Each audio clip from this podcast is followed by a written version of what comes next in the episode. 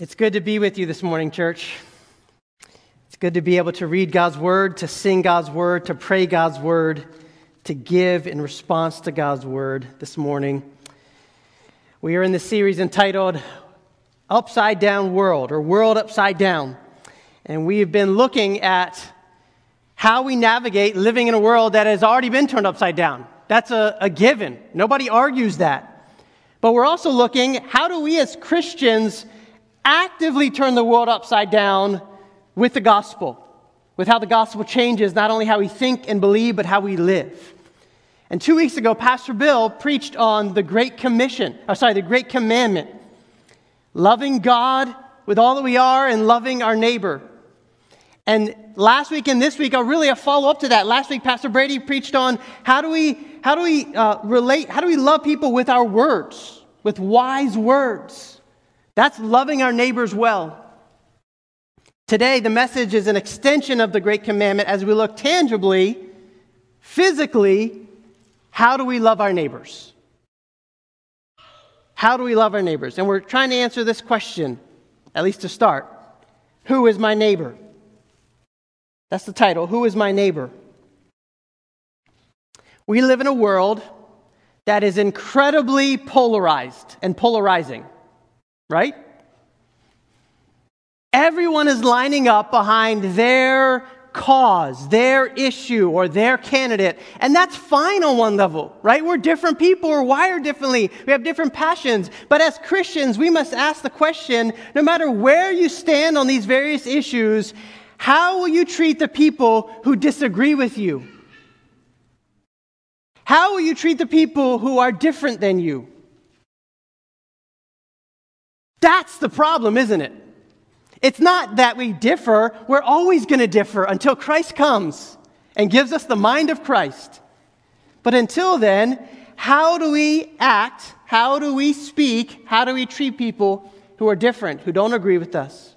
In other words, a church that is committed to declaring and displaying the gospel of Jesus Christ, who should we be reaching out to? Who should we be loving? Who should we be serving? Those who believe like us? Those who look like us? Those who think like us? Who vote like us? You see, so many people right now are asking this question that the lawyer was asking Who's my neighbor? Who is my neighbor? So I can know who to love, who to care for, who to include. Well, wouldn't you know? This passage is in Scripture. It happened. Jesus engaged on a lawyer, an expert on the law, in this very question. And in response to this question, who is my neighbor? Jesus gave one of the most famous parables that we know the parable of the Good Samaritan. And that's a popular phrase even today. Even among people who have no faith, who don't believe in Christianity, uh, it's a popular phrase. We have hospitals named Good Samaritan Hospital. We have laws that are called Good Samaritan laws that protect people who help out uh, to intervene in a crime.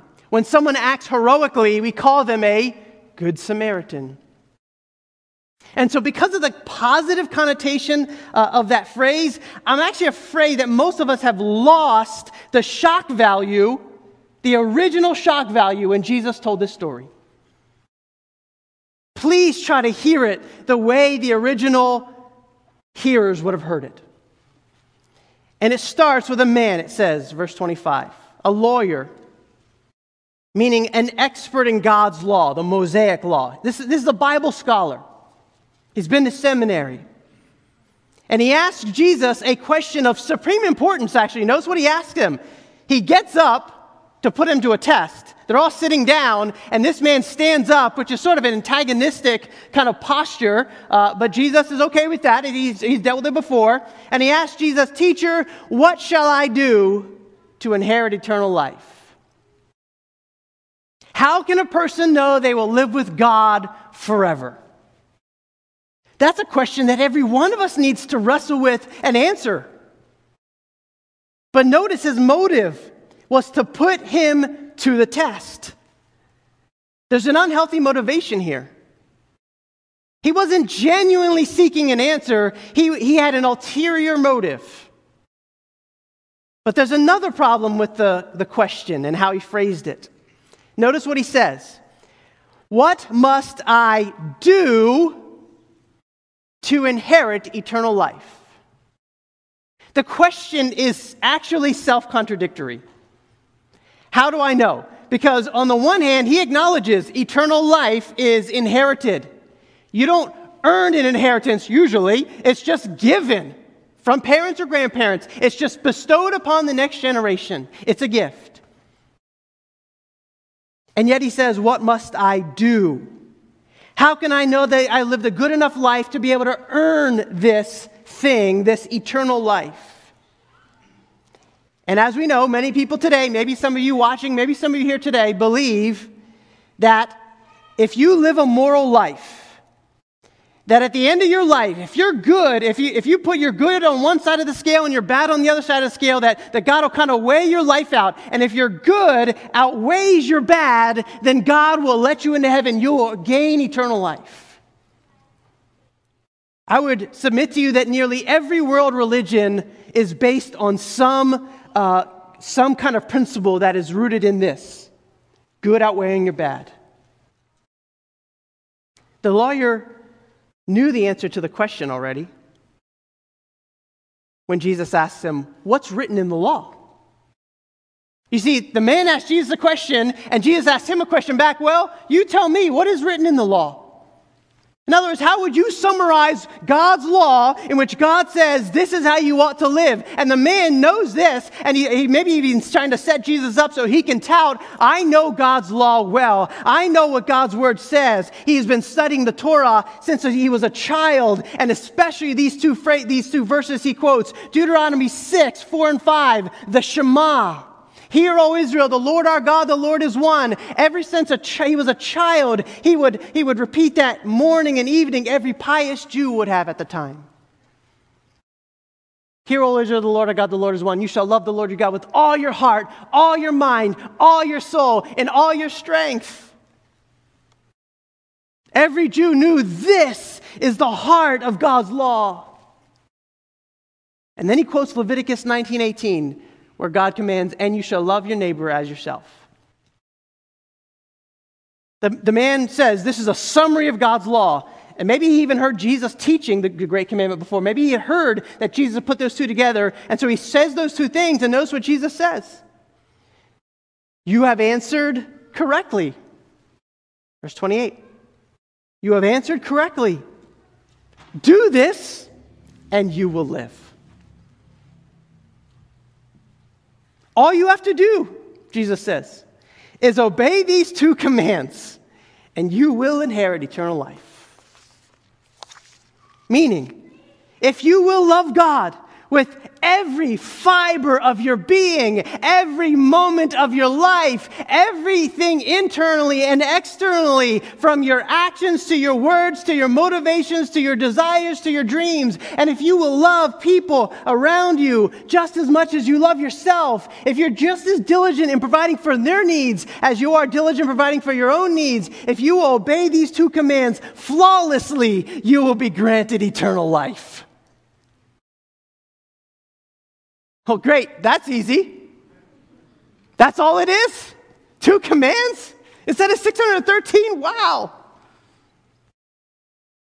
Jesus answers this lawyer, don't miss this, because you might be wondering, wait a minute, I thought you can't get saved by the law. I thought you can't uh, earn eternal life. Jesus is answering this lawyer's question with a legal answer. If you fully satisfy the demands of God's law, you will live. But the guy knows, and we know this is problematic. It doesn't take a Bible scholar like him to realize who can love God and others like that? It's impossible. No one has fully obeyed these two commands except the man for whom this lawyer was looking at. I think Jesus is laying down the gauntlet. He's offering an impossible challenge designed to drive this guy to his knees in humility and admit, I, I can't do that. I'm a Bible scholar. I've studied the law my entire life, and in, in my heart of hearts, I know I'll never be able to do that, Jesus. So now what? That would be a great response, which likely would have led to an invitation to follow him. But the lawyer wasn't there. He wasn't there. So, verse 29. But he, the lawyer, desiring to justify himself, said to Jesus, And who's my neighbor then? He knew he couldn't do either of the commands. And so he seeks to, he takes the second one and says, Let me narrow this command in such a way that, that I could justify myself. Meaning, if I can make the circle of my neighbors, if I'm going to draw a circle and say, these are neighbors and these are non neighbors, if I can draw a circle and make the circle narrow enough right? If this is my neighbor, then man, I'm in trouble. But if I can, if I can kind of scrunch my neighborhood, so to speak, down to a manageable uh, chunk where a number of people, where it's only a few that are in there, then maybe I could stand before God justified because I could love this number of people that way, but not this number of people that way. Who is my neighbor? Let me justify myself. Let me base it on my own righteousness. It's a classic works based salvation. Give me a list, Jesus. Who's my neighbor? He's asking, Who do I have to love? Right? It's love your neighbor. So that's what he's asking. Just put it in those terms. Who do I have to love? This question is an admission of guilt, isn't it? He is implicitly admitting he cannot obey Leviticus 19:18. He cannot love his neighbor as himself. As that, as that command stands, no qualifications, he can't do it. If this command stands open-ended, love your neighbor, then he knows that means anyone could be his neighbor, and that seems utterly absurd to him. As someone who has taught his whole life that your neighbor is a fellow Israelite and anyone else is not a neighbor. You see, his question assumes that some people are non neighbors and therefore don't need to be loved. And we make that same assumption today. We put people in categories, and we would never admit this. But even as Christians, we stumble into this flaw, into this uh, flawed thinking and mindset that if I can de- declare, if I can determine whether they stand on the side of whatever it is the side of truth, the side of Christianity, the side of humanity, the side of whatever you think that, that issue is, if they can stand here, then we're neighbors. If not, they're not my neighbor. And if they're not my neighbor, I don't have the same responsibility to that person as they do this person. Who's my neighbor? And Jesus says, I'm not going to answer that. Let me tell you a story, actually, a parable that'll prove to you that your question is entirely the wrong question. And he opens up the parable by saying there was a, a great tragedy. Verse 30. A man was going down. Just he just jumps right into the story. A man was going down. We're not told anything about his race, about his social status, about his uh, circumstances. It just says he's traveling the 17 mile road from Jerusalem down to Jericho, 3,300 feet over 17 miles. That's over 200 feet a mile. Not the easiest, easiest of roads to travel, and it was windy, and it was surrounded by caves, and it was, and bandits would often hide there. In fact, this road was famously known as the Bloody Way. And so it was for this man. He was stripped, beaten, and left, notice Jesus' language, half dead. End of verse 30. Half dead. He looked dead. When someone is half dead, it's because they look dead. He didn't have much time. He's literally dying. Every breath he's, he's, he's holding out for dear life, and the scene suddenly changes because Jesus says, Now by chance, by chance, a priest was going down that same road.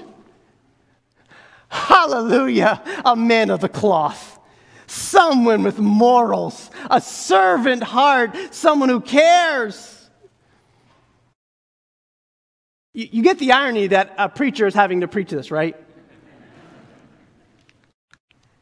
Everyone in Jesus' audience would have assumed and, maybe even sighed a sigh of relief when he said a priest or a Levite was on the way, who's, who's just an assistant to a priest, that they would offer help. Make no mistake, it says the priest and the Levite, when they saw him, Jesus doesn't allow for the fact that they were like, I, I didn't, I didn't even know he was there. When they saw him dying, they intentionally moved to the other side of the road and passed by. kind of get on their way. They're busy. These were religious men, upstanding citizens, exactly the kind of people they would have expected to stop and help someone in need, but they did nothing. They did not think a half dead man on the side of the road qualified as a neighbor. You see that?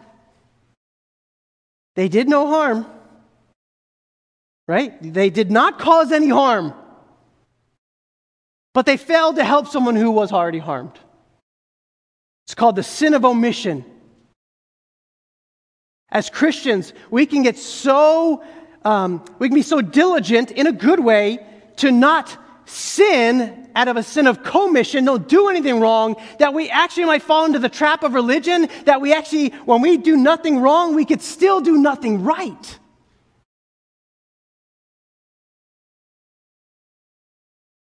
And the problem is, and we see here, that even religion can get in the way, and maybe arguably is a greater hurdle to demonstrating God's compassion for people because you can be so busy serving the Lord that you miss opportunities to, to help others. Or you can think that you are so spiritual, having done your duty in another way, in another area of life, in another ministry, that you miss the, the, that you miss that you still have the opportunity and the duty in this area. I'm a preacher. I, I'm studying God's word. I don't have time to help this person over here. You, you're involved in this ministry with children. You don't have time to help those who have maybe a, a mental health issue. These men were clearly bad neighbors. We're bad neighbors when we avoid people in obvious need. We're bad neighbors when we are too selfish with our time to be interrupted in, or inconvenienced by someone else's problems. We're bad neighbors when we have little concern for those who are dying, physically or spiritually. Let me ask you this, and maybe you can ask yourself this later today. What excuses have you been making for not helping hurting people around you? I have a long list of excuses that I like to go to, and they're an indictment on my soul.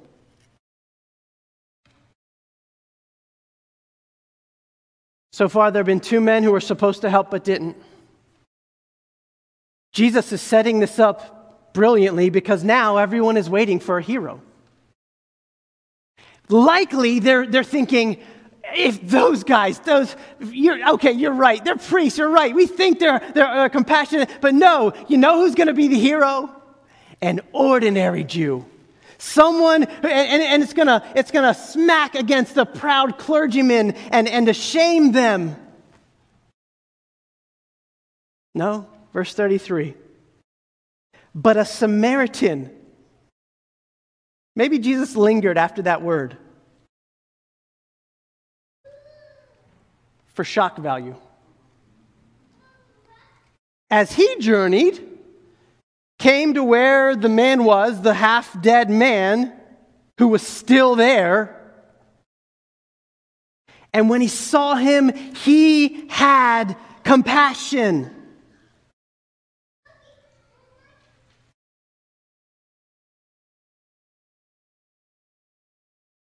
You see, even my neighbor is my enemy. Sorry, even my enemy is my neighbor. The, the first thing I said was probably unbiblical. The second thing is uh, is biblical.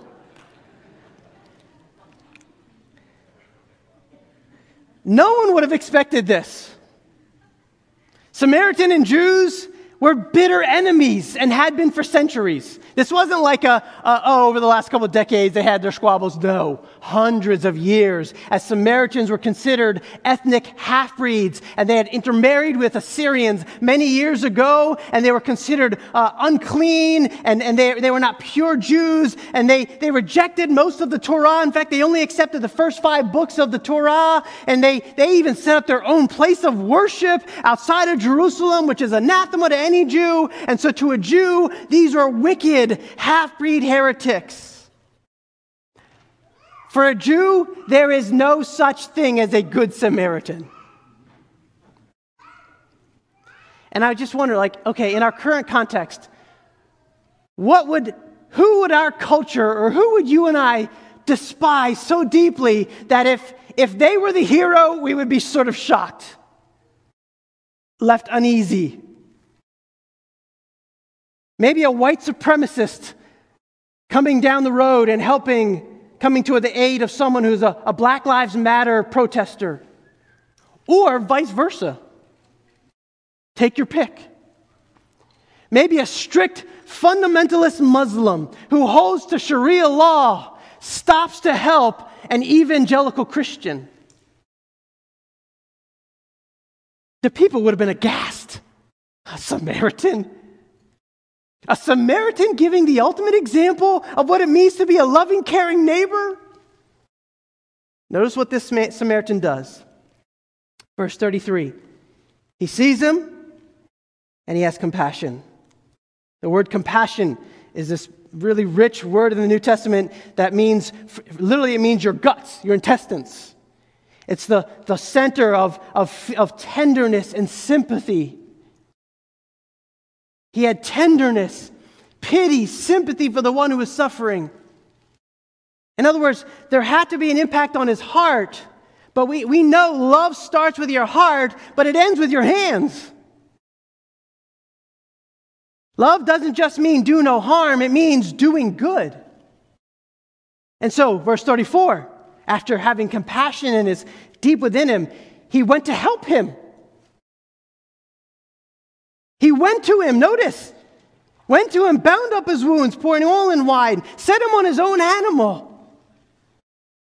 Took him to an inn to care for him. He cared for the, he went to him and helped him, verse 34. Verse 35, he cared for the man in a costly and vulnerable way. This man was riding his own donkey. Now he's got to walk the rest of the way because this, this, this injured man is on his own donkey. He's using up his own bandages, his own oil, his own wine. He goes to the, this inn and cares for him there and then still has to go somewhere and says, I'll pay you even more money to take care of whatever his needs are. That is, he's, he's, he's putting himself out there. He's being vulnerable because he doesn't know if this guy will even appreciate it. If this guy gets well and realizes a Muslim helped him, if this guy realizes a white supremacist helped him, a Black Lives Matter helped him, if he realized that, would he be angry? Would he be upset? What is he going to be like? This guy doesn't, it doesn't matter to him. He sees the need and he realizes he can help with this need.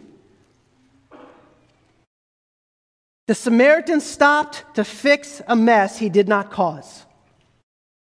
I want you to think about that.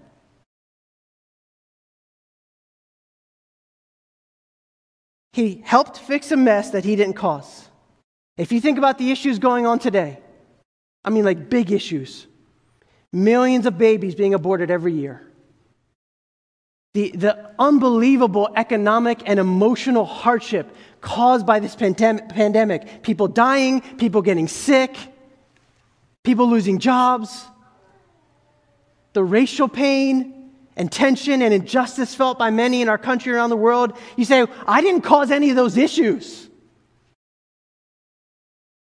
Those issues are caused by, by people who are making poor choices or, or by unfortunate events that are beyond my control, or, or those issues happen because of things that happened many years ago. But you see, the cause is not the point here. There is space to engage on what caused issues. But in this scenario, the urgency demands action even without trying to figure out the cause. Notice the Samaritan did not go up to the man and say, What happened? Did you, did you do something? Why didn't you give the man his, the money? He didn't ask that. Or he also didn't think, Yep, Jews, that's what they do to each other. He also didn't think, A Jew? Ugh. He also didn't think, you know, it's probably because you're a sinner that this happened to you. And I'm not getting involved in that kind of stuff. He has no idea the costs, and yet he helped fix a mess he did not cause. May that be true for us as Christians today. Notice how Jesus concludes. He does not say, Who's your neighbor? He doesn't answer that question. His, notice his question Which of these do you think prove to be a neighbor? The answer is obvious. But notice verse 37 this lawyer, this brilliant scholar, still cannot say Samaritan. Who proved to be a neighbor? Jesus asks him. And he goes, The one who showed mercy. It's true. And Jesus looks right at him and says, Go and do likewise. That's it. Simple command. Go and do likewise. You see, the real question is not who is my neighbor. The real question is who am I neighboring? I pray you get this. I pray you see that the title of my sermon is the wrong question. The parable doesn't teach us who is our neighbor, it teaches us what it looks like to be a neighbor. Because you can't define who is or isn't a neighbor. You can't define it. Jesus doesn't define it. God doesn't define it in His law. He simply says you can only be a neighbor. Listen, a person becomes your neighbor when you treat them in a neighborly way. And instead of wasting time coming up with precise definitions, we need to get to work and help the people right in front of us. Because here's the point of the parable Christians are called to show compassion to anyone in need, even if it's your enemy. Because even your enemy is your neighbor. That's Jesus' point. There's no lines you can draw. And whenever you do it, you have failed in loving your neighbor. As soon as you draw a line, I don't care if you don't if you you're not even having a chance to not love someone. All you got to do is draw the line. That's a fail. You're becoming a Pharisee. You're becoming a lawyer, becoming a Sadducee. You're becoming a scribe. You're becoming the one that Jesus stands up later and condemns because of lines that they draw. Do you have compassion for those in need around you? Whether, whether it's a physical or emotional or spiritual need? Or, and I fear this is true for many of us, have we become so calloused to the immense suffering that we see around us that it actually numbs us to all of it.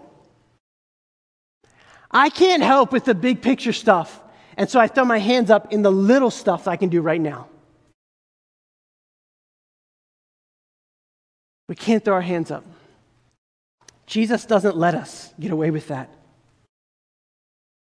Listen, I'm not saying that we, we're not going to disagree still. The Samaritan is still a Samaritan. For all we know, he worshiped at the wrong place.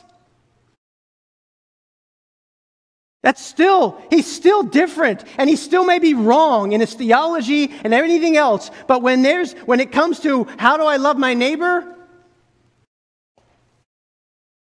You don't have to, you don't have to meet my litmus test of theology. When it, comes to, when it comes to becoming a member of Christ's church, absolutely. When it comes to loving your neighbor, who are you? Let me ask you a couple questions. Who were you able to help, but, but have, been, but have tr- been trying to ignore? How will you respond next time you meet someone in need?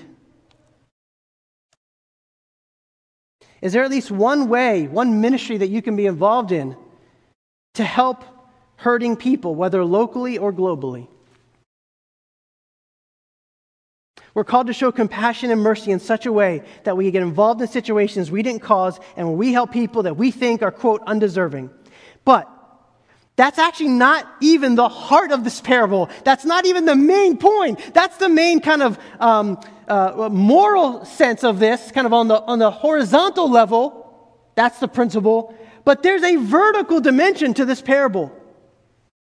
The parable shows us our deep need for the gospel of Jesus Christ. Because remember, the man wanted to know what must he do to inherit eternal life? That's the question.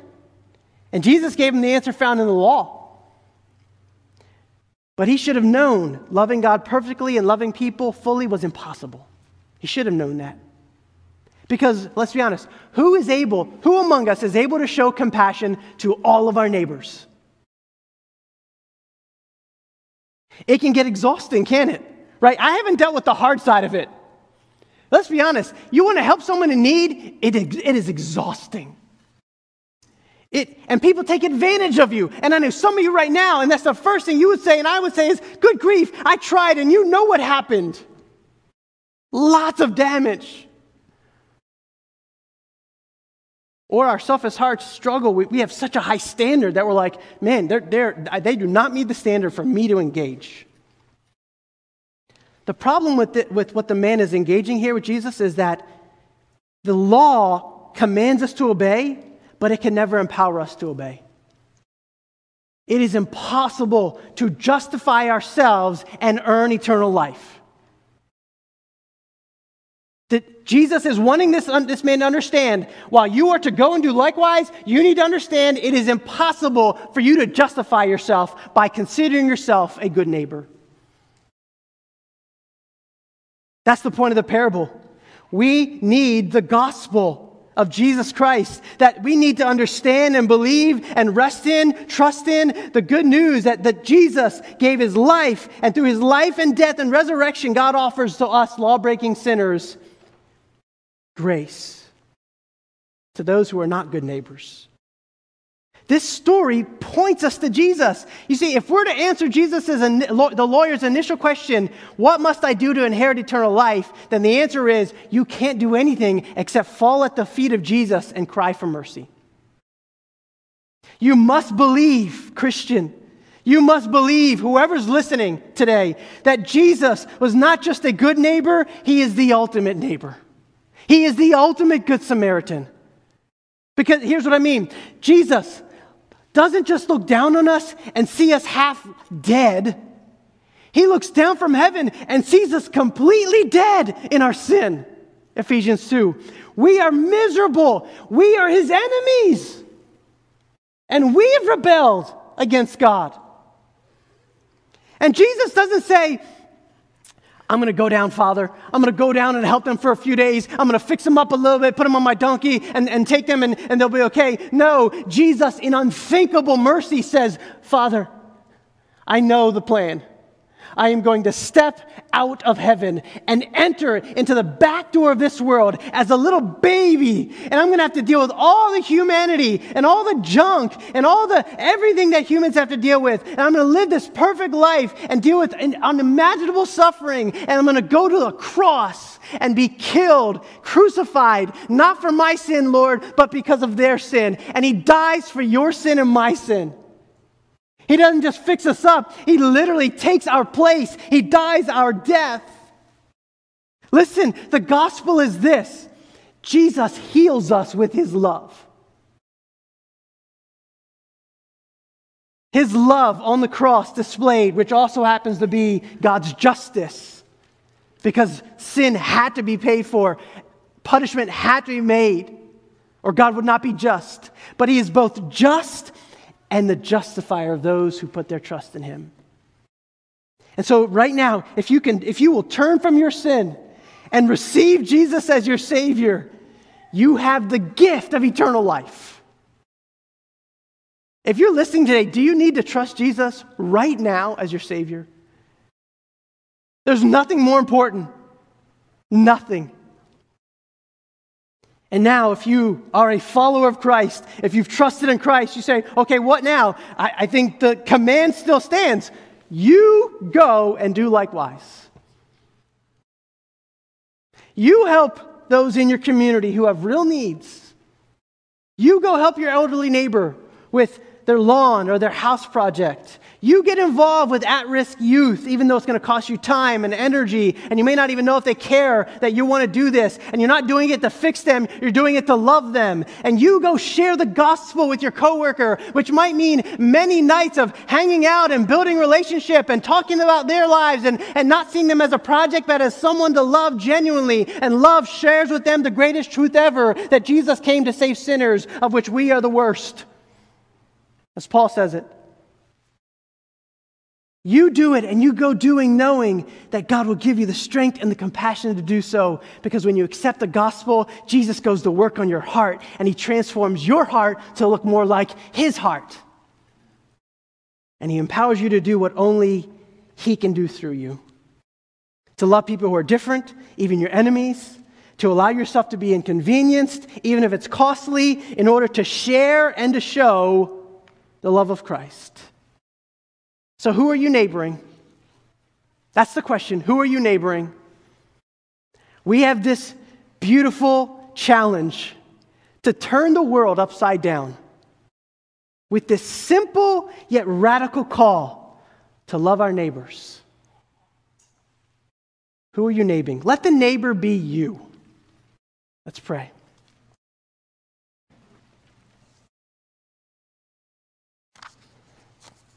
Father, we know that Jesus said, You shall know the truth, and the truth shall set you free. We thank you for the truth that Jesus is the ultimate Samaritan who rescues those who are in desperate need.